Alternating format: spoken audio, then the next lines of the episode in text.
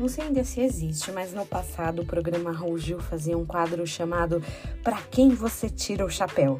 Tá lembrado? Talvez ainda exista, não tenho muita certeza. Nesse quadro, eles convidavam famosos, gente do esporte, da TV, do rádio, para ir até lá e, dentre um painel cheio de chapéus, escolher alguns e ir comentando se tiravam ou não tiravam o tal do chapéu. Aí aparece de tudo, né? Claro que tem aquela, aquele chapéu que tá escrito a sua mãe. Nessa hora, o cantor, a cantora chorava, lembrando da infância difícil.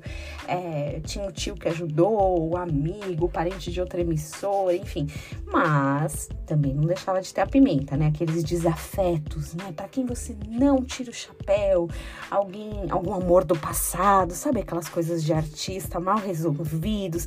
Eles colocavam colocavam esses nominhos para dar aquela pimentada no jogo. E claro, demorava um programa inteiro. Tá aí, assim, tá aí o motivo eu não assistir. Demorava uma tarde inteira para conseguir saber para quem que a pessoa tirava ou não tirava o chapéu. O bom é que a gente tem muito rápido, sem precisar da enrolação do programa, para quem que Deus tira ou não tira o chapéu. Hoje, especialmente para quem ele não tira o chapéu. Já fizeram essa pergunta para ele.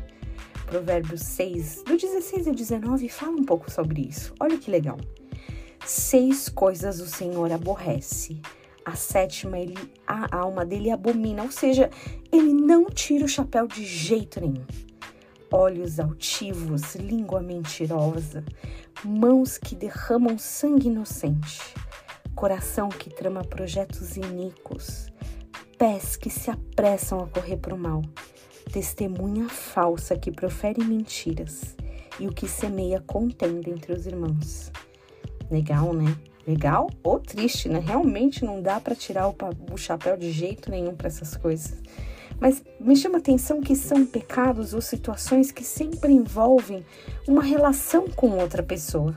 Né? Você vê como o Senhor odeia quando existe contenda entre pessoas, olhos altivos ou esses olhos de superioridade. Desculpe. Essa língua mentirosa, uma testemunha falsa que vai prejudicar o outro. É, para essas coisas não tem mesmo como ele tirar o chapéu. Que a gente também tem essa essa mesma perspectiva e cuide cada uma dessas coisinhas para que elas não cheguem na nossa casa. Afinal, para isso, o Senhor não tira o chapéu. Que você tenha um dia abençoado aí na presença do Senhor. Mesmo que esse dia tenha começado muito maluco, você com tantas situações aí para ajeitar, mas que você se lembre das coisas que o Senhor tem ensinado na tua vida e que essas coisas te motivem a prosseguir. Eu tiro o chapéu para isso, hein?